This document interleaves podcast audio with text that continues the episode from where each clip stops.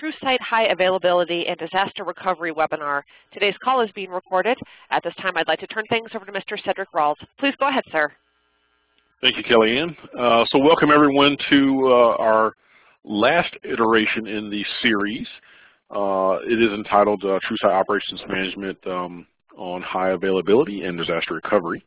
Uh, so we thank everyone for joining. Uh, we know many folks joined now and, and, are all set to go. We'll have our uh, presenter, Hudson Meeks, who will cover the content. Uh, as normally, we ask that everyone who has a question, please place them in the Q&A uh, section of the, the WebEx, and that way we will answer them as quickly as possible. For any questions that go unanswered, we will answer them uh, post the, the actual session. Uh, we will also post the recording as well as the content and the Q&A into our communities page. And uh, in a few weeks, I would ask everyone to uh, pay attention as we will post the series on iTunes as well. So uh, with that, I will turn it over to Hudson Meeks. Thank you very much, Cedric. Uh, so again, today's session is focused on high availability and disaster recovery for TrueSight Operations Management. Um, and this, a lot of the material that you're going to see here has already been covered in previous webinars.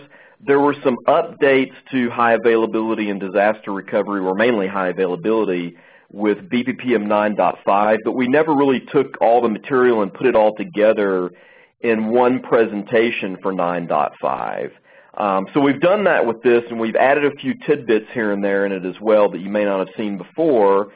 And also be aware that this applies to not just BPPM 9.5, but also TrueSight 9.6, as well as BPPM 9.6.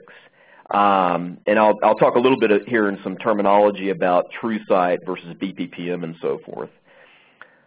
Uh, as usual, this session is focused on what we would consider first level training it's very much focused on best practices and not details regarding how to. There are a few areas where we're going to introduce some, some details here, uh, but most of the detail and exact how to do things is outlined in the product documentation. So as usual, this session is intended to, you know, answer questions where you might not be sure eh, eh, from a, from a high level perspective what the best thing to do regarding setting up high availability and disaster recovery. You know, do you use operating system clustering or not? What are your, what are the different major capabilities with the product in supporting high availability and disaster recovery and how, how should you go about, you know, implementing that and so forth. Um, it covers core TrueSight components. Um, and that's focused all strictly on TrueSight operations management. So we're not going to get into other components like ITDA or um, APM capabilities and so forth like that. It's, it's focused on the operations management portions. Um, it, it doesn't address every scenario. This is an important bullet for this particular session. A lot of what we talk about here um, is focused on you know what you can and cannot you know physically do, what, what we can actually support and what we can't support. But there's also a lot of flexibility in the product, especially when you start talking about how you might want to process events and how the events flow from their collection sources up through the infrastructure of TrueSight operations management. There's a lot of flexibility there, and there may be some things that, that you decide to do in your environment that deviate or are a little bit different from what we talk about in the best practices here. So um, if you've got a situation like that, um, don't think that you know you, you have to stick specifically with um, what we've put and laid out here in the best practices. And, and I'll kind of highlight some of those concepts at the right points in the presentation. Uh, prior knowledge of TrueSight components and terminology is definitely helpful. But again, if you haven't already had a lot of experience with the product, uh, there's no reason to run away and, and you know come back to this later. You can certainly sit through this and watch and listen to the to the presentation and get some value out of it. So our agenda for this session is first we want to go over some terminology. It's important also that we re review the architecture because after all the architecture has a lot to do with you know setting up high availability and disaster recovery. We're going to talk about infrastructure high availability, meaning the core components, the server, the integration service nodes, and so forth. We're also going to talk about patrol agent high availability when it makes sense to set up high availability for data collection at the, at the patrol agent level and so forth, and some key things to think about there. Um, and then we'll talk about, about disaster recovery, um, and throughout the presentation we'll be presenting you know, general recommendations in these different areas and so forth as we go through it. Okay, so terminology, and this is just to kind of clear up the rebranding if you're not already familiar with it. Uh, BPPM has been rebranded and is being improved under a product name called TrueSight Operations Management. Um, and it, it, truly is, a, it's not just a, a, renaming of the product, it's a, a, very strong focus on improving quality, adding additional functionality that customers want, and all those kinds of things. And today we have both BPPM 9.6 as well as TrueSight Operations Management version 9.6 that you could download. And these, these two products, they're basically the same application server code and integration service code today. Um, when you install them, you'll readily see that the titles are different. You know, one of them is going to be labeled BPPM and the other one's labeled TrueSight. So from a UI perspective, just from the naming of the product and the titles in the UI, you'll see that. That's the only real significant difference today in the products uh, from a physical product perspective. Um, however, there is a licensing difference, and, and I'm not going to get into the discussions about licensing. So, you know, if you're curious about that, or, or you know, want to talk to somebody at BMC about that, then please go contact your BMC sales representative, and they can talk to you about the license differences and so forth. And in very, you know, quite a number of different customer environments, the differences might be very beneficial to you um, in switching from BPPM to TrueSight uh, from a licensing perspective. Um, the value, capabilities, and functionality intended in the product and so forth will continue with the TrueSight brand. Um, and future best practice webinars material, just like this one, will be presented under the TrueSight brand. This is actually the second uh, presentation from a best practices perspective that we've delivered under the TrueSight brand name. Um, the previous one last month was, was um, uh, presented in our TrueSight as well. Okay, so just be, I just want you to be aware of, you know, BPPM and TrueSight operations management and what the differences are there. Um, now, terminology regarding high availability and disaster recovery. We want to be very specific, specific here and very clear in what we mean by high availability versus disaster recovery. Um, and, and, keeping in mind as well as, as we go through this, that you could have both high availability and disaster recovery implemented in your environment if you wish. So when we talk about high availability, it's typically configured within a single data center. So you're providing high availability of the infrastructure for TrueSight within a, a single data center. Usually supports a quicker failover scenario than DR would. It is also fully automated um, involves two identical servers with shared disk and database. We'll get into more details on that here in a moment. Um, it assumes fail failure is local to the TrueSight infrastructure. So when you're talking about high availability, you know, in, our minds at BMC, we consider that a high availability scenario is handling a situation where you have a failure within the TrueSight infrastructure locally within one data center. And it's not a, a widespread spread catastrophic problem such as a data center that may have experienced a massive flood or a hurricane or uh, possibly an earthquake or something like that. Those kinds of things would be fall into the area of disaster recovery.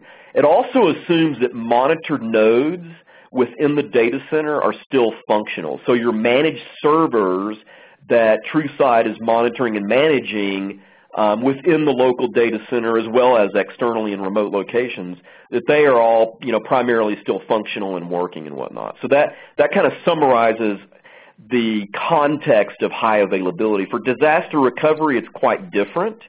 Um, it's configured across data centers, so it involves two different data centers typically requires a longer recovery or startup time, typically requires some manual actions unless you've instrumented you know, some things through scripting and, and other, other external mechanisms.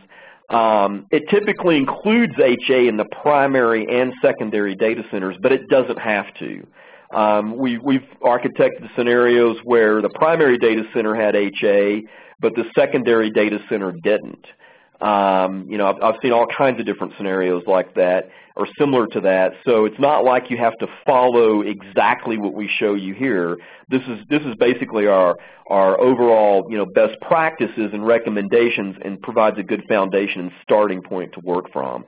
Um, disaster recovery also assumes failure is widespread and catastrophic. So the, the term disaster really does mean something here. In other words, the data center within which the TrueSight primary servers and so forth and the cluster that they're running in, um, it, it's experienced some really catastrophic disasters, such as a massive fire, earthquake, hurricane, you know, something major has taken out a large portion or all of the data center, and you have to flip over to another geographic location in order to continue on.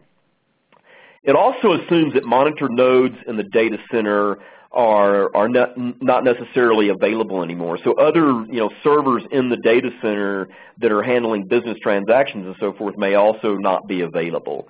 Um, that's not necessarily a requirement, but the point there is that we we don't necessarily recommend that you set up high availability across data centers that are distant from each other.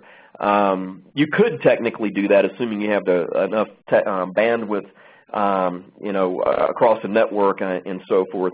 But generally, we would recommend that, this, that a configuration like that would be set up as, as a high availability scenario and across different data centers would be leveraging a disaster recovery scenario. Okay, so um, at, there's this concept of active and passive configuration. And I think most people already understand this, but just want to make it very clear what we mean by it. When we talk about active-active configurations, we're talking about nodes in, an, in a high availability configuration such that the two nodes or maybe even multiple nodes are all processing data simultaneously. So it's a scenario where, you know, node number one in the uh, cluster, if you will, is processing certain transactions, certain events, uh, trended data or whatever from specific uh, patrol agents as, as an example, and another node is processing uh, data from other sources, other agents, other events, and so forth. Okay, so both both nodes or multiple nodes within an active-active cluster would be processing um, you know data simultaneously and so forth. Uh, data being processed across nodes in the HA configuration is also unique per node as I've described here. In an active-passive scenario, we're talking about only one node within the cluster or HA configuration is processing data at any one single point in time. Um, so only one node, you know, the primary, primary node basically would be processing data, and when a failover occurs, the processing is shifted from the active node that has experienced the failure to the passive or standby node, and that node becomes active at that point in time. So only one of the nodes um, is actually active and functioning and, and, processing data at any one time in an active-passive type scenario. Also, configuration involves a primary and a secondary node where the secondary node acts as, a, as what we call a hot standby. Okay, so just to make sure that you know those terms are clear, we're going to talk about you know what the different components um, within the BP or within the TrueSight stack, you know, which, which actual processes and components can be supported with active and passive type configurations and which ones cannot. And it's important to understand those terms before we get to that. Um, it's also important to understand the basic architecture of, of TrueSight um, because ultimately it's this architecture that you're wanting to set up high availability and disaster recovery for okay? And as we go through this, I urge you to think in terms of not only just the architecture and, and setting up you know, high availability for each one of the different components and whatnot, but it's also important to think in terms, and probably more important to think in terms of setting up high availability and disaster recovery for the functionality that the various components provide. Um, and there's a few key points, you know, about that that, we'll, that I'll try to highlight as we go through this. So at a very high level, as, as many of you probably already know, we've got a TrueSight server that's processing um, performance data, generating baselines, generating predictive alarms, and all those kinds of things, um, supporting things like uh, uh, uh, service modeling and, and, you know all the kinds of things that, that the TrueSight application server provides. And it has some database related to it. We'll talk about Oracle and, and Sybase. There's a couple of different things to think about between those guys um, from a high availability and disaster recovery perspective. And then below this uh, main, main server, we recommend implementing what we call a correlation cell here in the middle. This is an event management cell to process events coming in from across the entire environment and allowing you to correlate events coming from different sources in the environment as necessary. Um, and keep in mind as, as, I go through this you know, diagram, this is a, a simplified view. We've got customers who have you know, multiple BPPM servers and multiple points in their environment where they may have correlation cells and multiple cells you know, down at the at the lower tier levels as well. So, you know, this this is a this is the simplified type version and kind of the starting point of an architecture. Um, below this correlation cell server, we've got what are called integration service nodes, and they process events as well as trended data coming in from patrol agents. They could be processing events coming in from other sources and trended data from other sources as well. Okay, um, and keep in mind as, as you you know work, as we work through this, there's different use case scenarios. For example, with the patrol data collection, we have the ability to collect data remotely as represented by this machine here, reaching out to the boxes in blue that are remotely managed nodes, meaning we're not dropping an agent or any monitoring software directly out on those nodes. Instead, we're connecting to them remotely. And there's a number of different scenarios um, and, and, knowledge modules that we pro provide that you can leverage and that do remote monitoring. And then, of course, there's a scenario where you've got patrol agents installed directly on the managed nodes. In other words, you have a local presence there so that the agent's collecting data locally and it's able to actually also initiate recovery actions automatically um, locally and kind of run in an autonomous mode if necessary as well. Um, so this next slide kind of highlights the, the different components in a little bit more detail. And, and the key point on this slide is to understand where we recommend installing a dedicated server or a dedicated host for the functionality that's, that's listed versus having um, a non-dedicated host. Okay, um, so the TrueSight server, the TrueSight application server, should be a dedicated host. We always recommend that be on a dedicated machine. Um, Sybase, if you're using the Sybase option, then that Sybase database is installed on the, with the application server. Um, it's on the same file system with the application server files and so forth, and the Sybase processes run locally there, as opposed to the Oracle scenario where if you've installed Oracle, Oracle is installed on a separate machine somewhere in the environment, so your database itself, the files and so forth, as well as the Oracle processes and whatnot all run on a separate machine.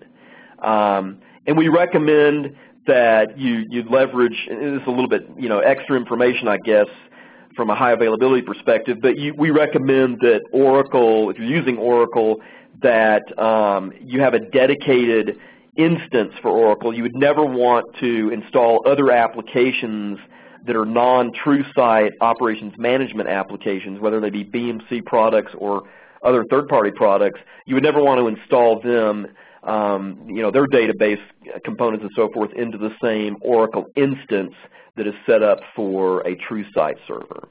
Um, correlation cells, generally recommend they be on a dedicated server. Technically, they don't have to be, um, but it, it's better to have them on some dedicated servers. Could be on virtual machines and sized appropriately, meaning they it doesn't have to be a large machine or something like that.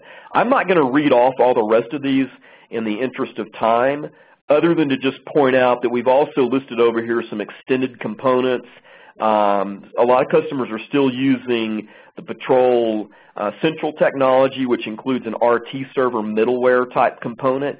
That component can be installed on the integration service nodes um, along with the event management cell and the integration services or service processes um, as well. And I'm not going to talk a lot about high availability for these pieces. We're not really you know, going to get into a lot of detail on them at all. Um, and, and, there is information about them in the product docs and so forth. Um, but just wanted to point out that these can these pieces can be for Patrol Central. They can be included in your high availability scenario if necessary. Okay. Um, okay. So what does a high availability architecture look like at a high level? Um, again, think in terms of functionality and not just the you know the technical pieces.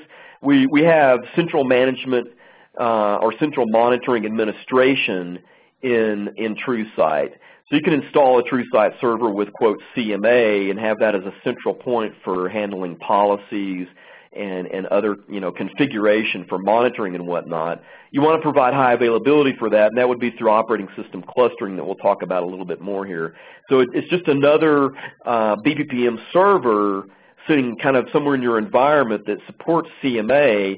You don't want to forget, you know, that you, it, it, depending on your level of tolerance for failover and all that kind of stuff, um, it might make sense for you to set that up in a high availability mode rather than just having a backup server. But if you choose, you certainly could have just a backup server for CMA as well. So you've got options there. Um, and then, of course, the the, B, the, the, the TrueSight application servers themselves, they sit in an, in an operating system cluster. And then below that, we've got the integration service nodes, which again includes the integration service processes or services, as well as event management cells, as well as potentially um, RT servers for Patrol Central and so forth. Um, those guys sit below here, and they, they, the different processes on them, and we'll get into more detail on these here in a moment, but the different processes um, running on these integration service nodes have different modes that are used to support high availability.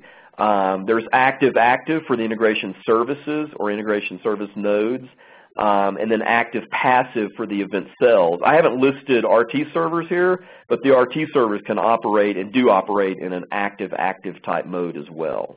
Okay. Um, if necessary, you could certainly set up um, high availability in your, your test and dev and QA environments and so forth. We'd recommend that you do that in a test environment so that you can test installing and configuring for HA before you go deliver it in production.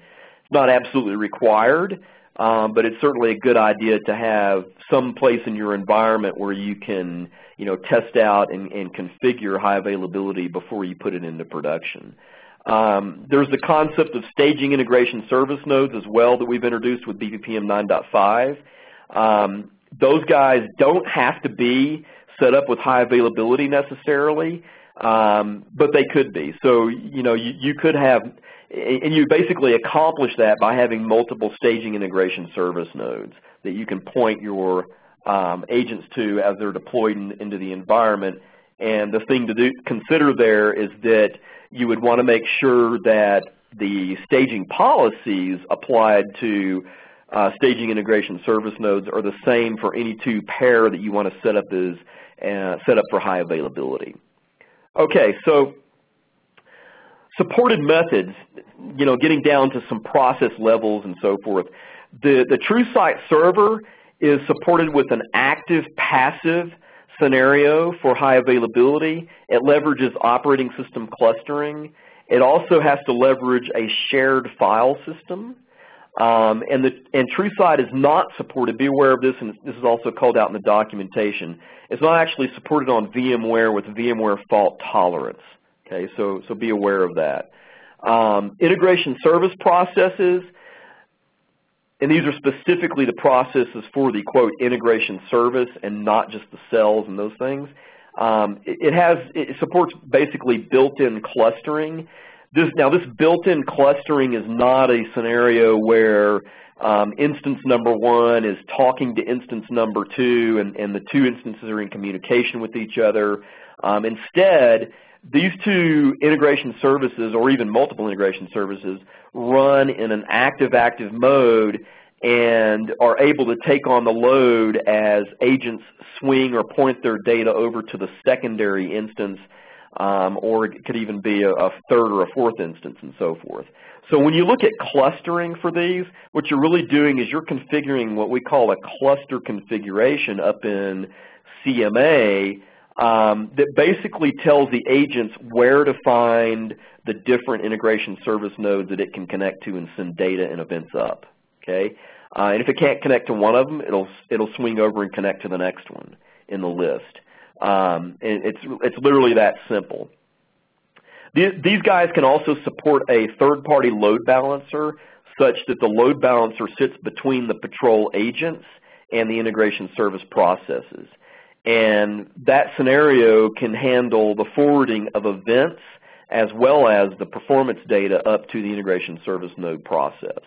Okay, um, and that's all across you know one port and so forth. If you uh, go back and look at a little bit more detail on the architecture of BPPM 9.5 and and TrueSight 9.6 and so forth. Um, the event management cells is a different scenario. They have an out of, they they include an out of the box HA um, uh, cell pair that you can configure. We refer to this as a primary and a secondary hot standby cell. Um, and these guys do talk to each other. Um, so when you set them up in an HA mode, you basically tell the primary where the secondary is, and you tell the secondary where the primary is, and they basically keep each other in sync, but only one of them is actually processing events at any one time. And it, what happens is if, if the secondary uh, detects that the primary has gone down, it'll take over the load, and, and the opposite will also occur as well. When the primary comes back up, it'll take over the load again. So they're in, in continuous communications with each other as long as the two of them are running, and they do synchronize. And we'll talk more in detail about that here on some slides coming up.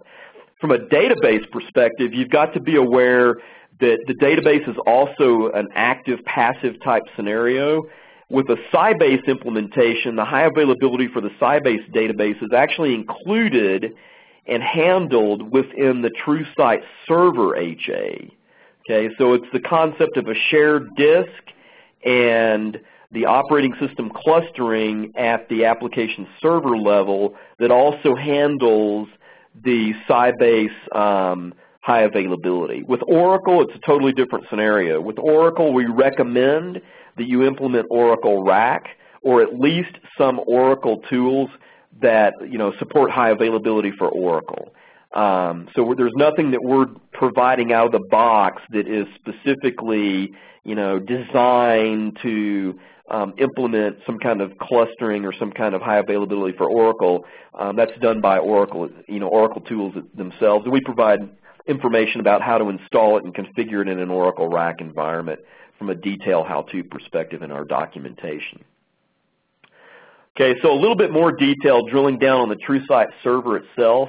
Um, again, it's, it's set up in an operating system uh, cluster um, in order to support high availability, uh, such that you have an active primary uh, TrueSight server and a passive secondary TrueSight server within the cluster. Um, and they again have a shared you know file system from an um, application server code and, and, configuration files perspective and all that kind of stuff as well as the Sybase database if you're leveraging Sybase. So again it's operating system clustering. Obviously we support Microsoft Windows OS clustering, um, Oracle Solaris OS clustering, Linux clustering, uh, VMware high availability has also been supported in the past, but as I mentioned on that previous slide, um, the FT capability with, with um, VMware is not, um, not something that we actually support, and we do, again, call that out in the documentation. Um, the basic architecture, you know, shared storage, um, Oracle will be on a separate server, as I've already indicated, and you use Oracle RAC for that. Sybase, again, is on the shared file system as represented here, okay? Um, these guys should be in the same network segment, in the same domain. We very strongly recommend that. You know, don't, don't, we generally don't recommend that you set up a quote unquote high availability scenario across the WAN or something like that.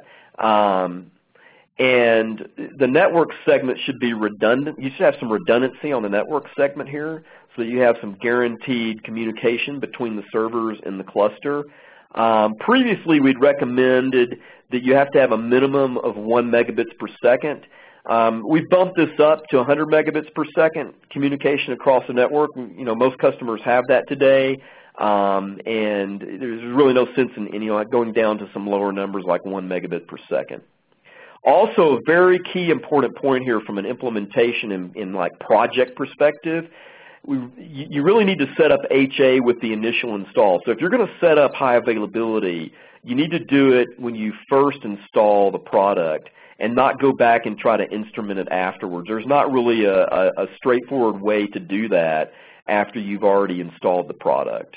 Um, you know, certainly there's some things we could do like, you know, back up the database and um, import it and things like that and, and, go through an install process again to get it all set up properly in a cluster. But you'll save yourself a lot of headaches. If you're going to set up high availability, then do it you know, the first time that you install the product in production. And don't try to go back and do it as an afterthought. Um, so some do's and don'ts.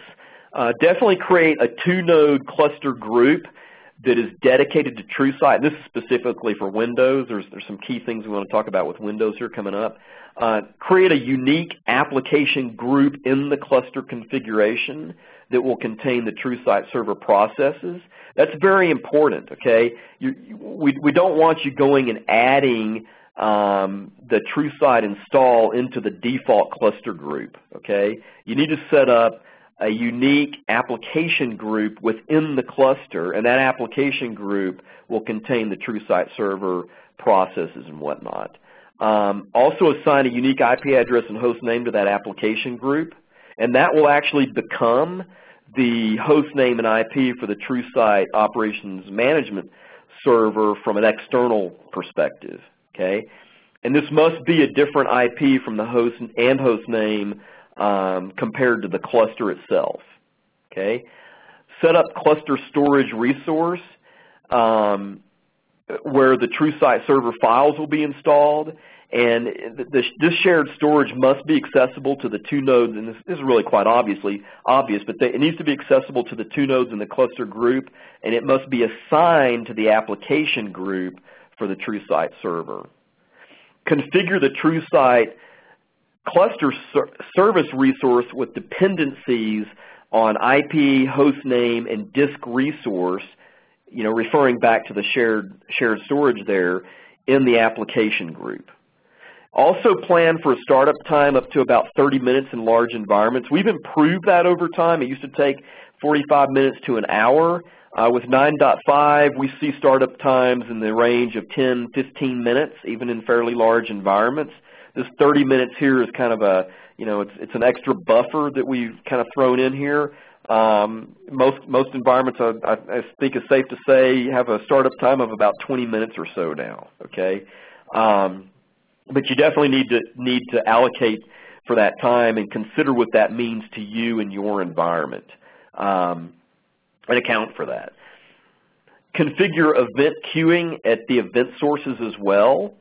Um, so the event sources from a BPPM server perspective would be like the correlation cell. You would want to set up event queuing there so that events are queued and then they flow up to the BPPM server after um, you know, the BPPM server is back up.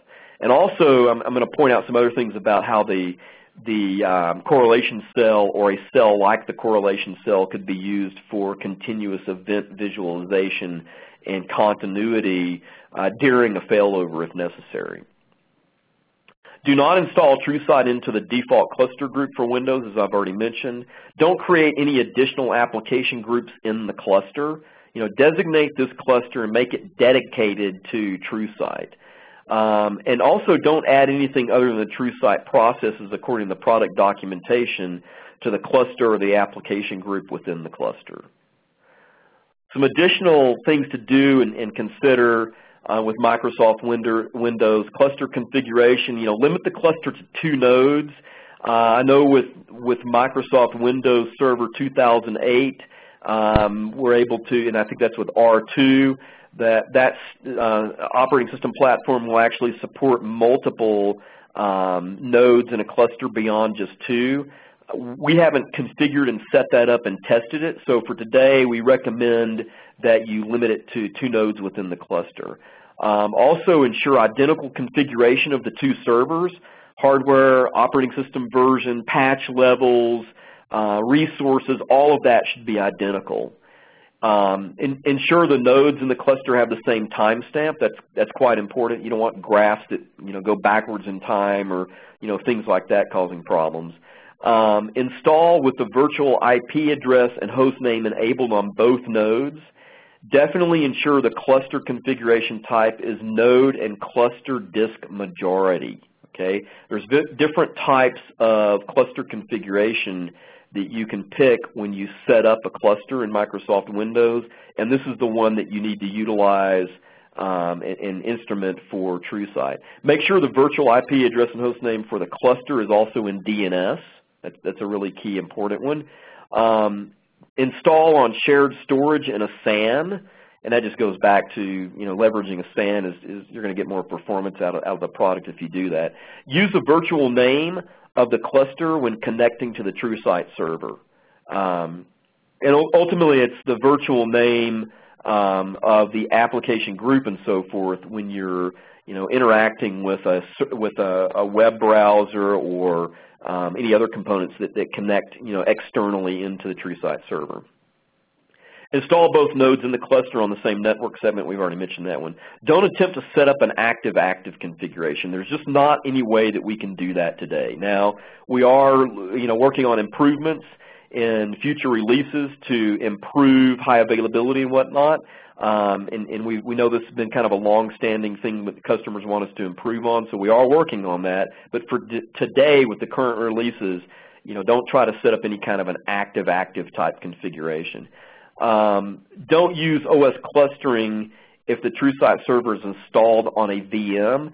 Generally, the best practice, you know, we recommend is that if you're going to set up high availability, go ahead and designate physical servers. This is not a must. It's just a recommendation. But if you're going to set up high availability, it's really better and easier for you to set up um, set it up on two servers, physical servers, and you know set up your cluster across those two physical servers for TrueSight.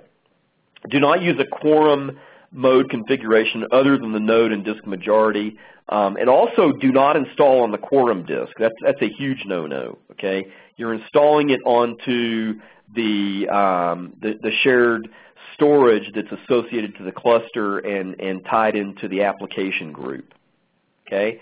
Um, a, a, quick note here, a lot of customers are concerned from an event processing perspective about the startup time of a failover. So if you know the host major, you have a major issue with a BPM or TrueSight server and it fails over, uh, that can take up to about 15, 20 minutes, sometimes 30 minutes in a really large environment today with, with 9.6.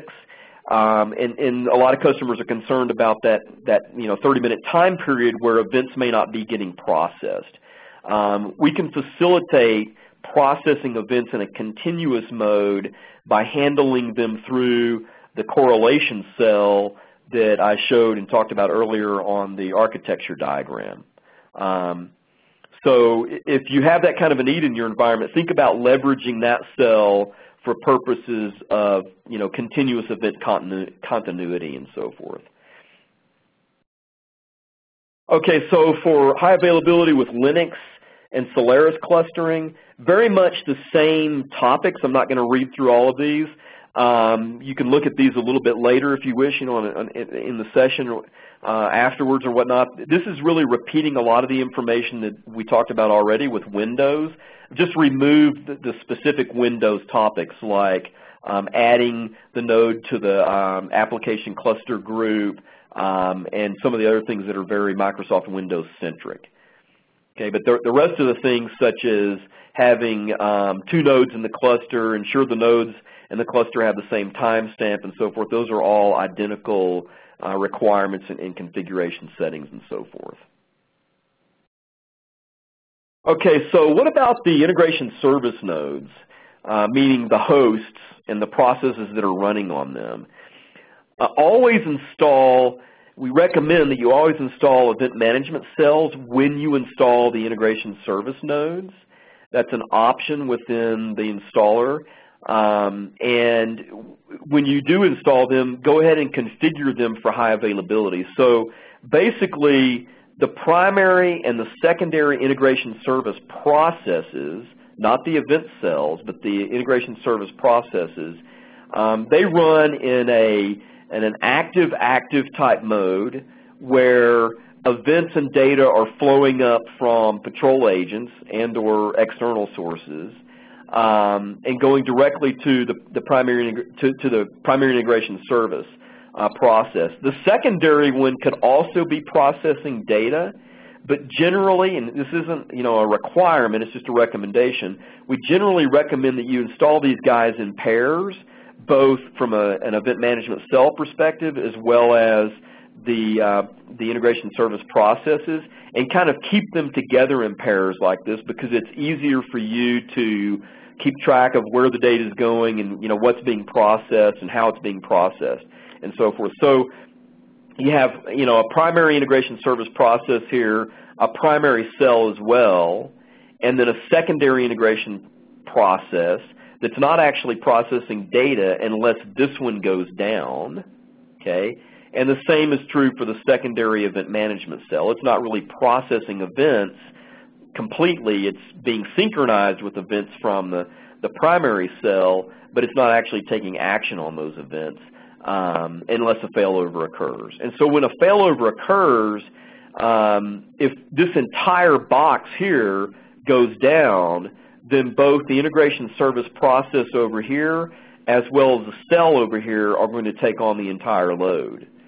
However, if just the primary integration service process is taken down for maybe you're applying a patch or something like that, and you only take it down, it doesn't mean that you also have to take its local cell down.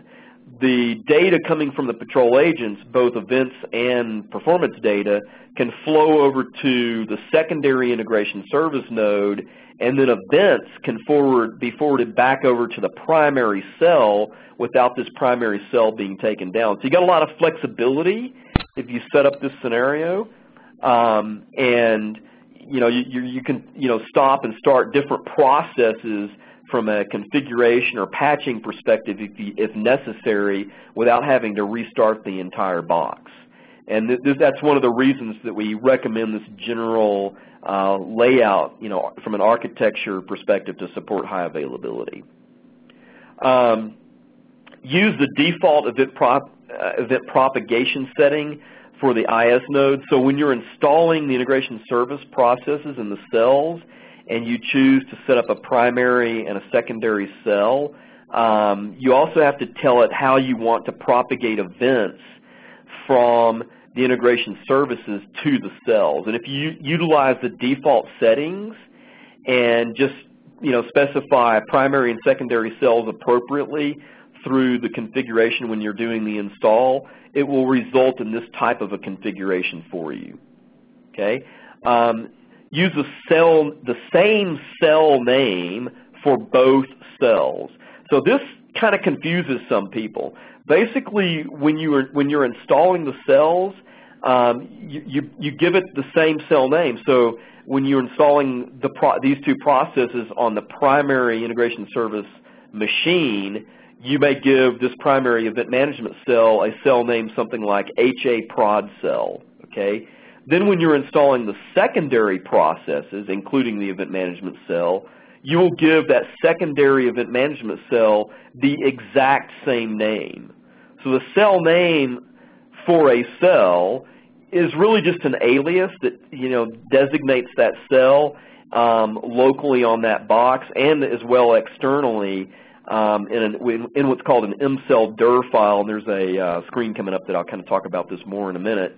Um, and you, you're associating that, that alias name with connection information um, in the MCell dir file, and it's the connection information that tells whatever component um, how to connect to this guy. If it can't connect to the primary, it'll fail over and connect to the secondary according to an appropriate IP address and port number.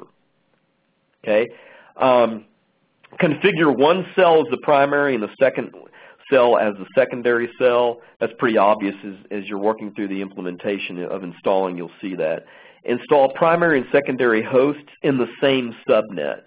So th this host and this host over here should be in the same subnet, same domain. Um, you know, keep in mind that you're you're wanting to support high availability for this functionality, and in order to properly support that, you want to make sure that they really are, are close to each other from a network perspective. Ultimately, it'd be best to have them on the same subnet, although it's not you know a mandatory requirement. Configure the integration services in a cluster up in CMA. Okay, and again, when you go to configure an integration service cluster in CMA, really all that results in is a rule set that ultimately gets pushed all the way down to the agents, telling the agents where the primary integration service node is, and if it can't connect to that one, where to go try to connect to a secondary integration service node. You could have up to four integration service processes identified in a, quote, cluster configuration in CMA. Um, and, and actually, you could even go beyond that. We've got some customers, I think, that have gone up to five with that. Um, so again, you know, this layout and architecture is our basic recommendation. If you have reasons to do something different um, and, and, put four nodes in a, um, in, a, in an integration service cluster, then you certainly could do that. But keep in mind that this concept of high availability for the event management cells is physically in the product is physically limited to two cells within our HA configuration. So it's a two cell, you know, it's, a, it's an HA cell pair that we support um, with our HA cell configuration. You can't add additional cells um, to that configuration. If you were to do something like that, you'd have to set up a whole secondary um, whole secondary um, event management cell pair, and then the, those those two different pairs don't talk to each other. They don't synchronize with each other or anything like that, unless you were to try to instrument something you know custom on your own out of the that's not necessarily out of the box. So out of the box, um, HA processes or HA by process, the integration service processes again, they're active active.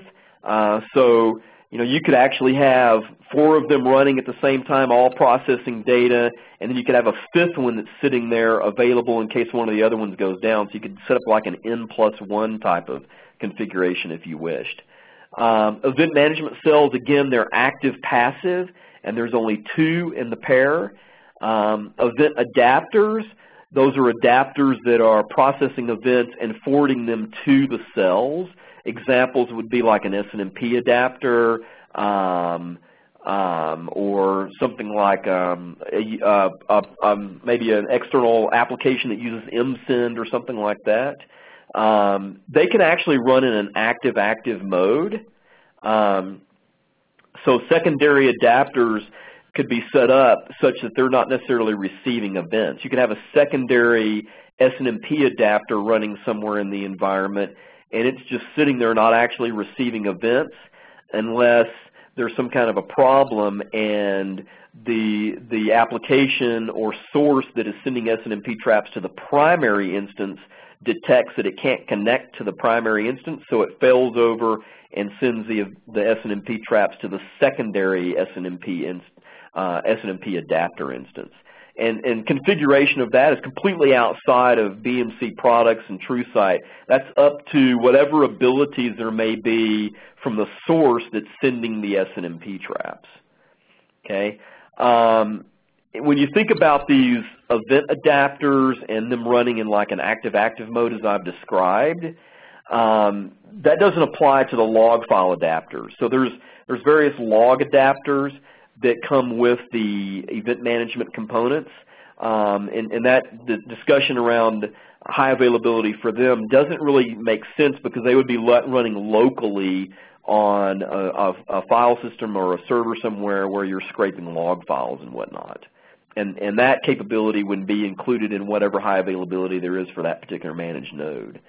RT servers, again, that I've mentioned earlier, they, they truly run in an active-active mode, very similar in concept to the integration services.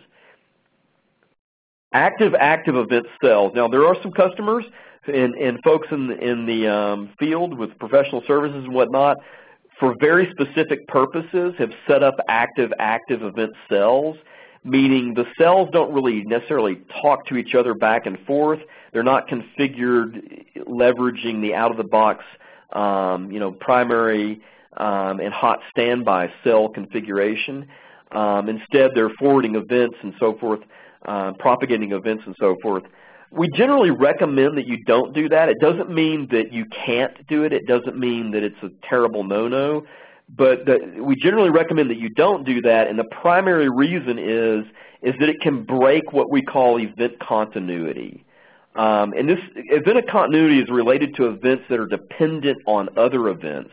So think about scenarios where you have a critical alarm that has occurred, that has a you know critical event associated with it, and then later monitoring detects that that particular parameter is now in an OK state, and that monitoring scenario generates an OK event, which in, out of the box with our deduplication processing and so forth, it, so forth, it will automatically close the previous critical alarm. Um, so if if you're going to distribute events, you know, across active-active cells, as kind of discussed here, then you have to consider that scenario, and you've got to make sure that upstream you're bringing the events back together so that the OK events can automatically close the critical alarms. And it's not just limited to things like OK events closing critical alarms. There's various other scenarios where, you know, an event that occurred previously may be dependent, its status and automation of its status may be dependent on another or multiple other events.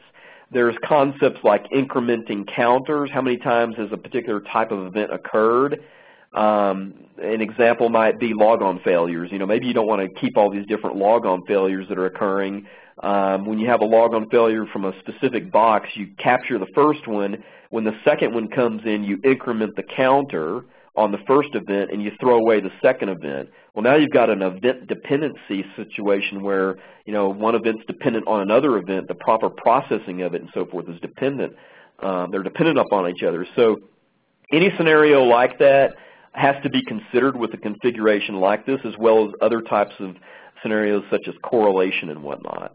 Um, and if you don't handle it properly through the entire stack, um, then you ultimately could end up breaking upstream event-dependent workflows and whatnot and doing things like accidentally generating tickets where you didn't intend to or not updating the status of events appropriately as you intended. So think in terms of, when you think about event processing, think in terms of the entire event management stack from the first point where events start getting collected and processed in the environment for you know enrichment and and uh, you know deduplication and dropping unnecessary events and those kinds of things, as well as what happens on upstream from a correlation perspective and whatnot.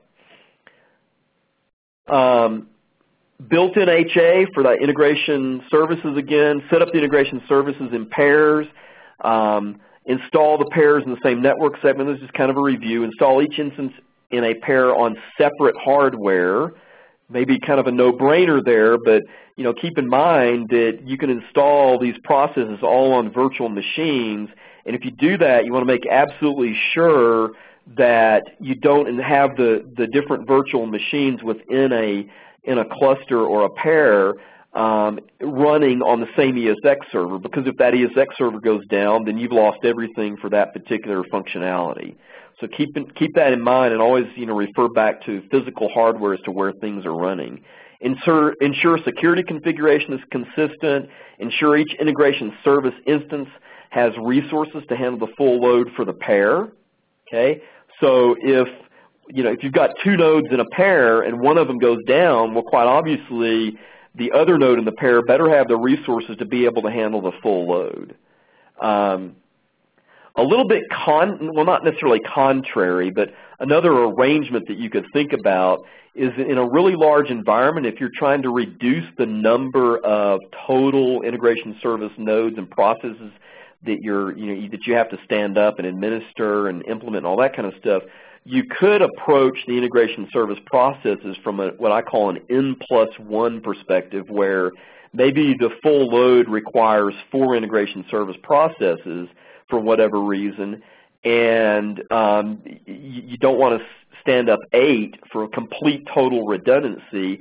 Instead, you could set up a, a, a single extra one, in other words, an N plus one type scenario, and that extra single integration service node could be your quote-unquote failover node. Um, and so this would reduce the total number of instances you, that you have to deploy and associated hardware and so forth, but you have to keep in mind what your level of tolerance is for um, outages. So, you know, under this scenario, what you're basically making a decision on is that you're, you're going to tolerate a single only one instance of an integration service node going down at any one particular time. Um, use, if using a load balancer, consider HA for the load balancer as well. So any, any component all the way up and down the stack um, needs some level of HA if the entire stack is going to have HA. You can't just go in and implement, you know, a component such as a load balancer and expect it to expect the entire stack to support HA if you haven't considered the fact that the load balancer itself could actually go down. Okay, um, the topics listed here they're they're discussed for the integration service nodes. This is not a, doesn't apply to integration service instances that are running on the TrueSight server. So when you install a TrueSight server, it, you're gonna it ends up installing an integration service process as well, which we generally recommend you leverage that guy as a staging integration service. Okay, so all of these discussions here are, are referencing integration service processes and integration service nodes that are not running on the, um, the TrueSight server itself. So keep that in mind as you go through these. Um, so what about high availability for remote event management cells? And when I talk about remote event management cells, there are scenarios where um, you may deploy a cell or a set of cells somewhere in the environment to consume events from some external source, such as you know, SMP traps like I mentioned earlier or some other third-party, you know, uh, tools that generate events that you want to capture into TrueSight. Um, configuration is very much the same as we've already talked about. Um, generally, we recommend leveraging built-in HA. You could set up operating system clustering if you wished or VMware HA for this as well, but the, our general recommendation is to leverage the out-of-the-box HA capabilities. Um, and again, it's a hot, a primary and secondary hot standby. I'm not going to repeat all these points, but there's a couple of things to be aware of here. Um, one of them is that the common cell name is configured in external locations. So I talked about that common cell name earlier. Okay, you have to think about where those where those uh, where that gets referenced and where that's configured. So the admin cell includes it. Um, the BPPM or TrueSight cell um, up on the TrueSight server in the mcell.dir file, it has to be referenced there as well. Um, the correlation cell may also need to reference that data, so if you, and it will need to reference that data if you've stood up a correlation cell. Um, so the mcell.dir file there also has to be uh, considered with respect to this this common or um, you know leveraging the same cell name as I've talked about earlier. Okay, got a couple of slides on this that they're coming up here in a second to illustrate that in a little bit more detail. Um, the synchronization, a little bit more detail about the synchronization, and th these points apply not only to um, remote cells but also to cells that are running on integration service nodes. Um, events are synchronized. Timer data is synchronized. So a timer that uh, maybe you've got a timer that says after five minutes I want to automatically close this, these OK events. Okay, that timer information is automatically synchronized across to the secondary cell so that when the secondary cell has to take over, the appropriate timeout will occur uh, for those related events. Policy configuration data is also synchronized across the cells, as well as data class content.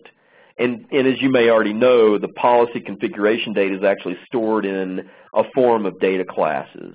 Um, so that, that content is also synchronized over. That, now, this, the synchronization does not mean that the knowledge base constructs such as the files that, that define the event classes, the files that define policies, the files that define rules, you know, like .mrl files and those kinds of things. That type of information and data at a file level is not automatically synchronized. So it's important that you would you, you would want to keep those up to date, um, leveraging some kind of copy mechanism or whatnot. Now, in, I mentioned that the the common cell name has to be referenced in the admin cell. The way that's done is, is when you run the iadmin command to add your remote cell, um, whether it be a remote cell or even a cell that's running on an integration service host, um, you want to you want to leverage the the um, the common cell name as I've shown here. Okay, and so in my little lab environment, I've got a cell uh, a, a, set of um, high availability cells a high availability cell pair that is, set up such that their cell name, their common cell name is my HA cell, and it references two different machines. One machine is, the host name is actually IS1-HM, and the other one is IS2-HM. So that's the way this configuration would look um, if you've configured in, in iadmin and you ran the iadmin list cell or dash LC command. Um, it's very important that you get this right um, and, and, enter the data correctly when you initiate the iadmin configuration um, command to, to, actually add the cell. There's, there's information in the documentation on how to actually do that, or you could even use the, the online help with iadmin by typing iadmin space dash H, and um, it'll give you instructions on how to actually set it up. Um, and then from an MCell file, you really have the same type of scenario. So everywhere in the environment uh, where you need to reference your high availability cell, you would have a, you know, a cell designator here and your common cell name would be, in my case, my HA cell, and then of course the appropriate primary and secondary servers. Okay, um, so make sure that this, this configuration is set up appropriately all the way up and down the stack for any high availability cells that you create in your environment. It's also a good idea to leverage fully qualified domain names and have these hosts in DNS uh, just to ensure you know connectivity across the network and following a standard that way as well. Um, and I also find it convenient to create a single MCell dir file um, that contains all of my settings necessary and configuration information necessary and then copy it from machine to machine to machine. And the reasoning for that is, the more you have to go into a file and edit it in different locations in the environment um, as opposed to just copying the entire file, the more often you have to do that kind of thing, the more likely you're to create a mistake and have to go try to figure out what the problem is. Okay? So some do's and don'ts on remote event management cells. Ensure the cells have exactly the same knowledge base, meaning the files that contain information about classes, rules, records, policies, and so forth. Also, users and groups need to be configured appropriately as well. Another item that I didn't list here, which isn't necessarily critical, but I would strongly recommend it, is collectors. So collector configuration, where appropriate, should be the same across the different cells. Also consider things like actions, um, if you've created any custom actions, and also consider things like integrations. Um, you know, so when you're talking about high availability, you got to also consider the the the, um, the downstream or the source um, the sources that are sending the events and so forth as well. Ensure the cells have the same MCell dir file contents. If you just copy the, if you create one, one uh, MCell dir file and then copy it, um, you, are ensuring that in a, in a, very easy manner. Ensure buffering is configured on all the adapters that send events to the cells. Just in case a cell goes down, you'll have events buffered there. And there is a little bit of, of a, a time lag, in, in, we're talking like a, in the seconds range, or maybe up to a minute, when cells fail over. Okay, um, there is some there, there's some um, resiliency built into it so that cells don't just you know easily and automatically fail over to the secondary just because there's a very short uh, four or five second hiccup on the network or something like that. Okay, so when a failover occurs, it, it's a good idea to have some buffering set up, a nominal amount of buffering set up um, at your sources and uh, when the failover occurs and, and, they can't send during the failover time period of just a couple of minutes, they'll go ahead and send the events as soon as the secondary cell is completely online. Uh, use a common cell name for cells that you install in the HA cell pair. I've, I've hit on that quite a few times, so hopefully you remember that one. Configure HA cell pairs when you install the integration services. So it's a lot easier not only when you install the entire TrueSight stack to configure and install HA the first time around, but that also applies on a component by component basis as well, especially with the cells. Don't install the primary and secondary cells on the same hardware instance. Um, don't attempt to set up an active-active primary secondary HA cells. What I mean specifically here is when you configure these guys to run as a primary and a hot standby secondary, um, it's a huge no-no to start forwarding events over to the secondary cell when it's not active. So don't construct or configure um, you know, your sources to send events like that. Make sure that you leverage that common cell name and the primary secondary configuration in your MCell dir file for any adapters and or event sources that would be sending you cells, including something like MSend. Okay, MSend leverages um, an MCell dir file as well, so you know keep that in mind as well. Uh, don't leverage load balancers without considering event continuity, as we've already discussed. You know, technically, you could put a load balancer um, in your environment somewhere between event sources and the actual cells. That, that's technically feasible. And if you're going to do something like that for some, you know, very good technical or business reason, that's fine. Just keep in mind that you've got to deal with the, the whole concept of event continuity that I discussed earlier.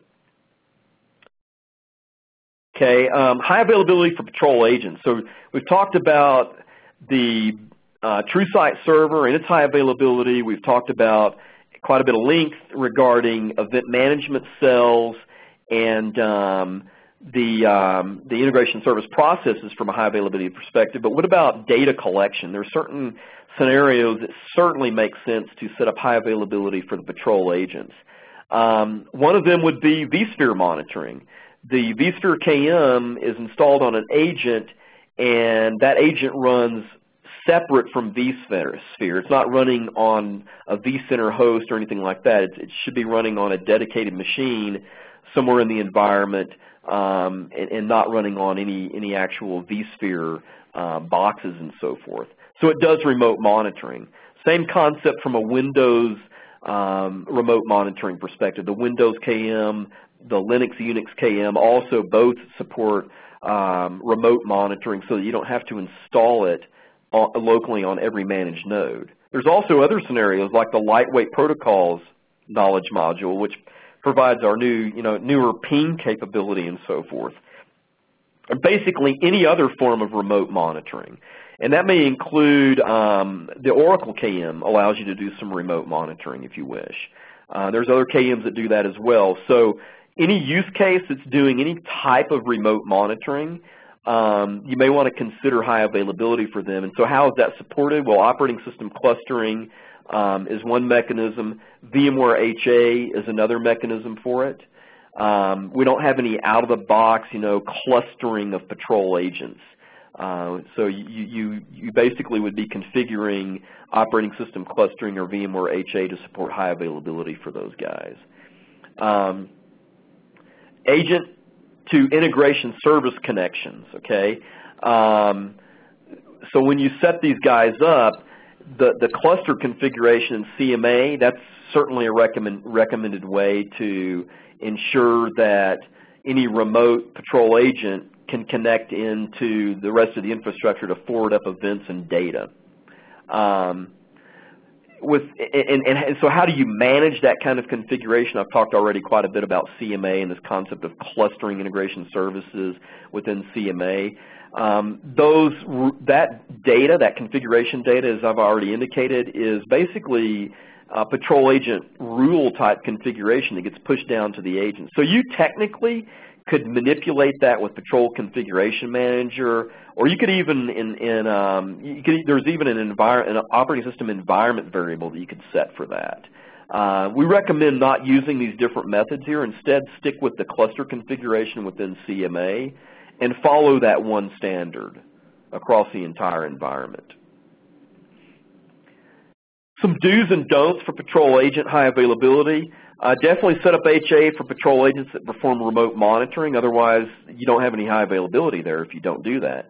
Um, if you're using operating system clustering, follow the same general practices that are already presented for operating system clustering. If you're using HA from VMware, then follow VMware's best practices. Um, if it's installed on a VMware guest, we generally would recommend that you use VMware HA, but you don't have to. Um, but it just it, it it generally makes more sense to do that because um, you've already got a platform. Assuming you've already assuming that you've purchased and have a license for VMware HA, it generally makes more sense to do that. If the patrol agent is monitoring technology that is installed in a cluster, then set up monitoring to monitor the cluster externally. Um, don't use any method of HA other than the operating system clustering or VMware HA, which we've recommended here. Don't set up HA for a patrol agent monitoring locally on the node it is installed on. That just really doesn't make sense. Um, you know, if the node goes down, then you need to have a failover uh, node for that business application or whatever that agent's actually installed on. Um, and don't configure duplicate monitoring for HA purposes. I've seen that done in some scenarios, and this is partly, you know, an opinion of mine. I don't think it really makes sense. You know, it, it, it just generally doesn't make sense to double up on your data collection um, because you end up having potential duplicates upstream and, and so forth. So don't, don't try to configure a scenario like that. Some general recommendations around high availability. Um, install a patrol agent and the OSKMs on all infrastructure hosts to monitor TrueSight components separately. So TrueSight includes built-in self-monitoring, and it's very good. The latest released with 9.5 and 9.6 had some significant improvements in that area. Uh, we'd also recommend, though, that you set up an external monitoring capability, and the way to do that is to put a patrol agent on each one of the infrastructure boxes and monitor those pieces separately, you know, or externally, let's say. Um, and also consider setting up event paths for notification um, that ultimately bypass the rest of the true, TrueSight infrastructure. So what I mean by that is it, it really doesn't make sense to set up um, a patrol agent running on the TrueSight server and then forward events from it to the TrueSight server to tell you the TrueSight server is down. That you know, that just doesn't make sense. It's illogical. So you'd want to forward the events external from the monitored infrastructure uh, through some other mechanism, maybe another cell somewhere that can send you um, emails or something like that, rather than um, having it processed, uh, being totally dependent in processing only through the, the, the TrueSight infrastructure that's actually being monitored. Um, install the monitor, the monitor KM with the agent on the TrueSight servers. It's, it is still supported on the TrueSight server and will discover TrueSight server processes and whatnot. It is not, um, it's no longer useful to install the monitor, the monitor KM on integration service nodes because it doesn't automatically discover the processes and whatnot. The processes are all very different from what was um, delivered previously with adapters and whatnot. Um, so the, the monitor monitor KM has not been updated to specifically monitor the newer integration service processes. Um, and therefore, it makes no sense to install it on the integration service node. And at this point, we really don't see a major need to install um, or to upgrade that, that KM because mainly what you want to monitor on the integration service nodes uh, from an external perspective is whether or not the processes are up and down, up or down, log file configuration information, um, or I shouldn't say log file configuration information. I mean log file, you know, errors in entry into in, error entries into log files and whatnot. Um, and, and you really don't need that that KM. The the built-in self-monitoring that was delivered with TrueSight does a better job of that today. Um, ensure that the cluster name does not contain an underscore. That's also an important point. Um, don't use Veritas file systems for large deployments due to performance issues. Uh, we've, we've, recommended that for some period of time. Um, it's not necessarily a, a, a, thing that you can't do. We just generally don't recommend it for, for performance issues. Um, never extend raw data retention by, beyond about eight days because that can impact I.O. and performance from an availability perspective, meaning high availability and failover. Um, ins don't install the monitor monitor KM on the agent for the integration service. I've already hit on that one there. Okay, so additional recommendations.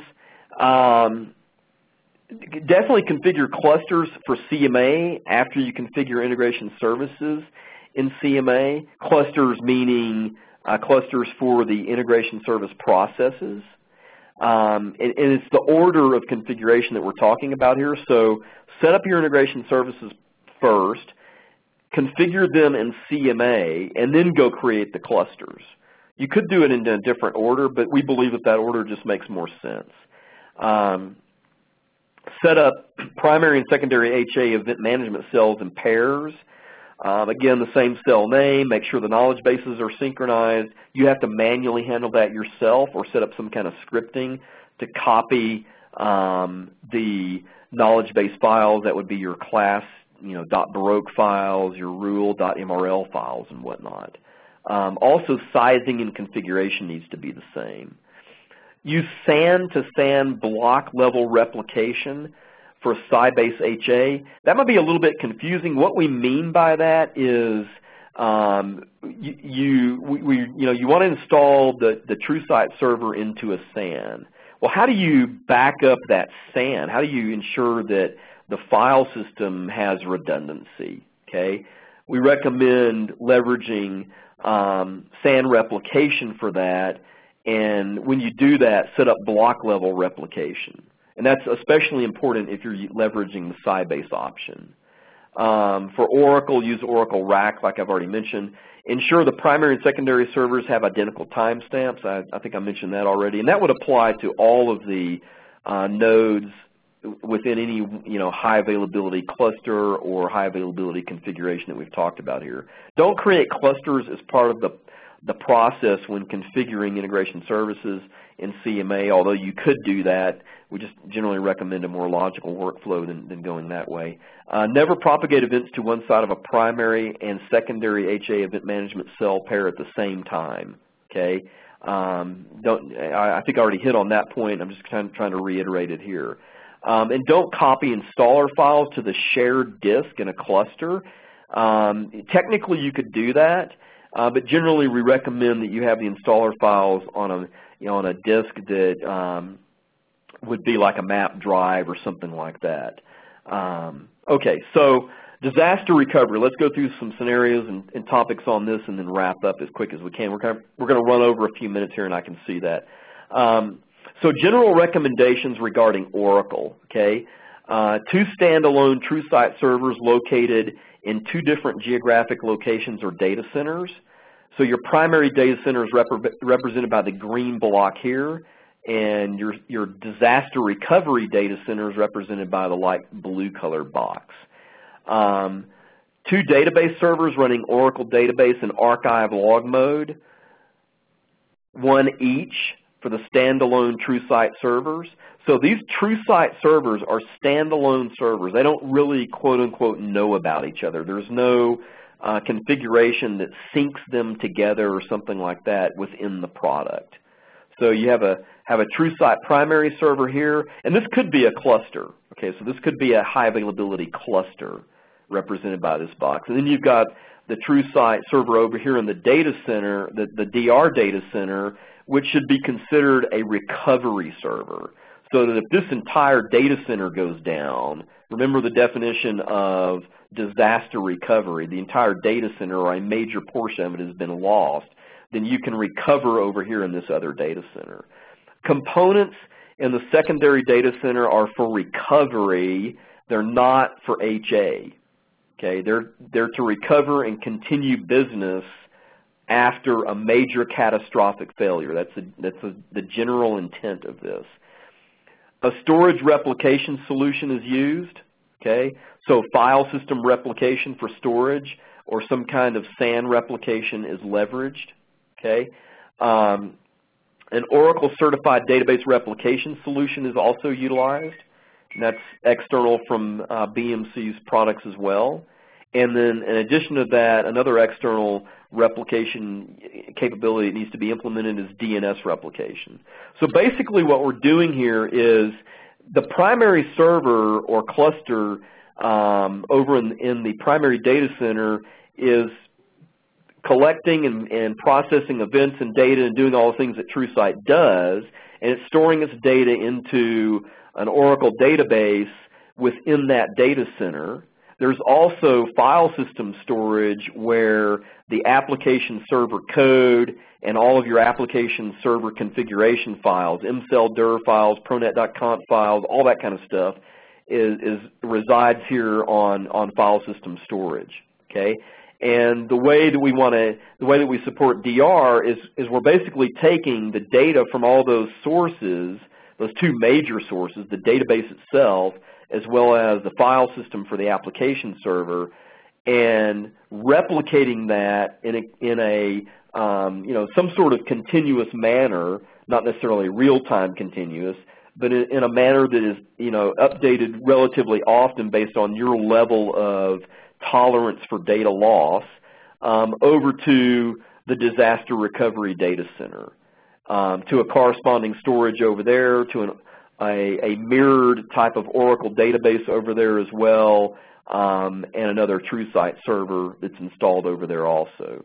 And then lastly that's important to this is DNS replication, and the importance there is that such that when this data center has a problem, a major problem, we can be up and running over here relatively quickly um, without having to change a bunch of IP addresses and host names and all kinds of things like that across the rest of the network.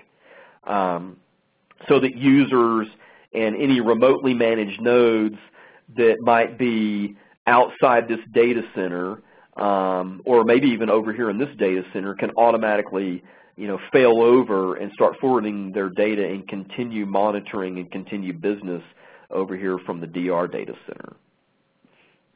Okay, some general requirements. Uh, do not attempt an active-active type implementation. Plan for recovery and startup times. Um, use DNS fully qualified domain names. Ensure routing and firewall settings are properly configured to instrument this. Apply the TrueSight um, license after the host files on the TrueSight servers are all updated. So the, the reasoning there is that you don't want any, any kind of access in, into the TrueSight uh, server over in the DR data center to be available until everything is completely configured and you know the two are basically synced up. Um, back up all configuration files for the TrueSight and Oracle primary servers after install, after the initial install and configuration. Okay, um, definitely don't forget that step. Set up periodic storage replication from the primary to the secondary recovery nodes according to whatever frequency supports your loss for data tolerance. So if, if you, you know, deem that 10 minutes of data loss is okay in a major disaster, keep in, keep in mind, you know, what disaster means here. If 10 minutes of data loss is tolerance, is your tolerance, then you only need to replicate every 10 minutes. If you can tolerate more than that, then you could increase that or, or decrease that frequency and increase the time frame there. Um, schedule the storage and, and, database replication frequencies and times to be in sync so that configuration and trended data and so forth all match up. Okay. Um, ensure that a backup is made to the recovery site after any configuration changes are, are made. So if you make configuration changes in your primary data center, you need to make sure that those configuration changes are reflected back over on the um, on the disaster recovery side as well. Um, and, and, th and, that may be handled well enough with your time frame of, of, of um, storage replication and database replication and whatnot, or if it's not, um, if, if, your time frame for that is not good enough, then uh, you may want to you know, do a manual copy or whatever to ensure it. Ensure installation and configuration consistency. So installation locations must be the same. Drives, paths, mount points, all that kind of stuff should be identical. Okay. Event and service impact management cell inputs and whatnot should also be uh, considered and, and, consistent across the environment. Um, admin cell inputs, so things like your um, you know, your high availability cell names referenced in MCellDir files up at the TrueSight servers, those need to be the same. All of that kind of stuff needs to be, be considered. And, and also think about things like uh, your package installations and, and repository inputs, uh, CMA, policies, all that kind of stuff needs to be considered as well. And, and most all of this is going to be handled, in fact all of it's going to be handled by um, database replication combined with your file system replication. These are just some key things to think about and make sure that you know, you're not doing something that would interrupt any one of those things. Oracle requirements ensure the exact same version of Oracle and all other software from an Oracle perspective is the same in the two data centers. Ensure the exact same operating system versions and patches. You just don't want any surprises. So make sure everything is the same across the two environments. Also definitely use archive log mode and use an Oracle Certified Database Replication solution. I've already mentioned that. TrueSight server requirements ensure identical operating system levels and patches and so forth. Same concepts as, as I've already discussed here with Oracle. Um, locate in the same domain with their respective Oracle databases. So in other words, you wouldn't want to put the DR database in one data center and the DR um, TrueSight server in a totally separate data center somewhere. Put them located in the same domain um, in their respective data centers with their respective Oracle databases. Configure locally fully qualified domain names and, and configure identical time zones, locations, and language settings. Again, you got to keep in mind the importance of time when you're talking about trending data and processing events and all that kind of stuff. Timestamps are very important, so make sure that the time zones and so forth um, uh, and the exact times and so forth match up as well. Install the TrueSight servers on the same subnet as their respective database servers, uh, not only in the same domain, but put them in the same, same subnet is, is our primary recommendation there. Ensure only one TrueSight server in the DR set is running at any given time. So you don't want your DR database and TrueSight server running uh, while the primary server is off running in the in the primary data center. That just you create all kinds of problems doing that. So don't allow that to happen. Implement DR TrueSight servers on different networks from the primary instances. Okay. Uh, one reasoning for that is, you know, go back to what the term disaster really means. Is that is that entire network actually available? If there's a true disaster, you got to consider all those kinds of things. Okay. I'm not going to get into all the details of this, but there are specific files that have to be copied over from the primary location to the DR location when we're talking about file system replication. And this is a listing of the different uh, files and the different um, uh, directories and whatnot that have to be copied over. This is also in the product doc documentation. And one of the key things to think about here again is to back up the files at the same time. Um, you don't want to be, you know, back up some of them at one point in time and then an hour later back up some other ones, you know, at a different point in time and so forth. You want to make the, these backups and the replication across from database, um, from a database perspective as well as a file system perspective um, as close to the same time as possible. For, for Sybase, the scenario is very similar except you don't have a, a, secondary server that has a database on it in either data center. The, the Sybase database resides on the uh, same server that the application server is running on. Okay, so the database server processes are all running there, and the actual database files are part of your your um, your file system storage replication. Um, but the rest of it is very much the same. And you've got two standalone TrueSight servers located at two different geographic locations or data centers. And the components in the secondary data center are for recovery, not for HA.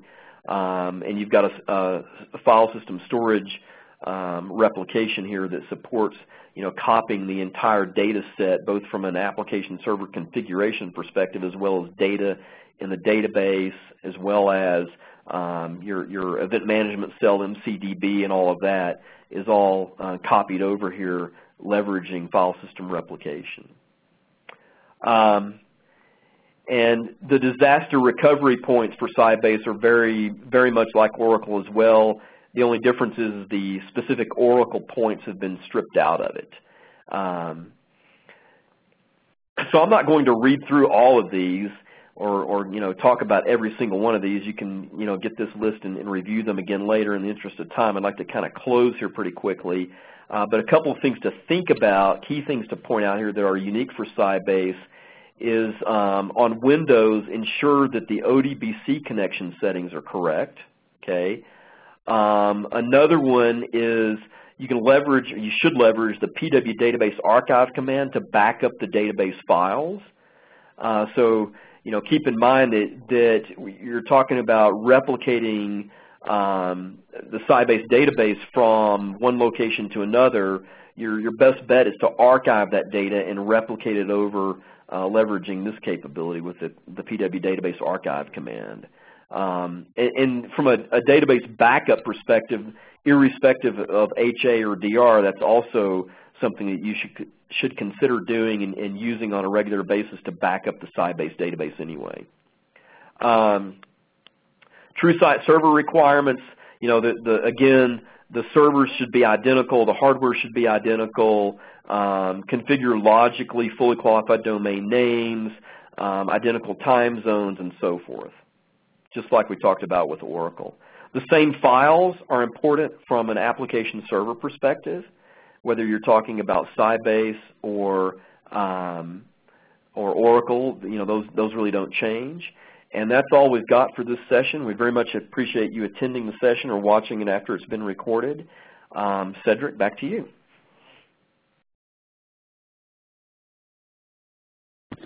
All right, thanks, Hudson. I really appreciate it. Hopefully, uh, everyone got uh, a lot of information out of this session. Um, clearly, it's very, very valuable.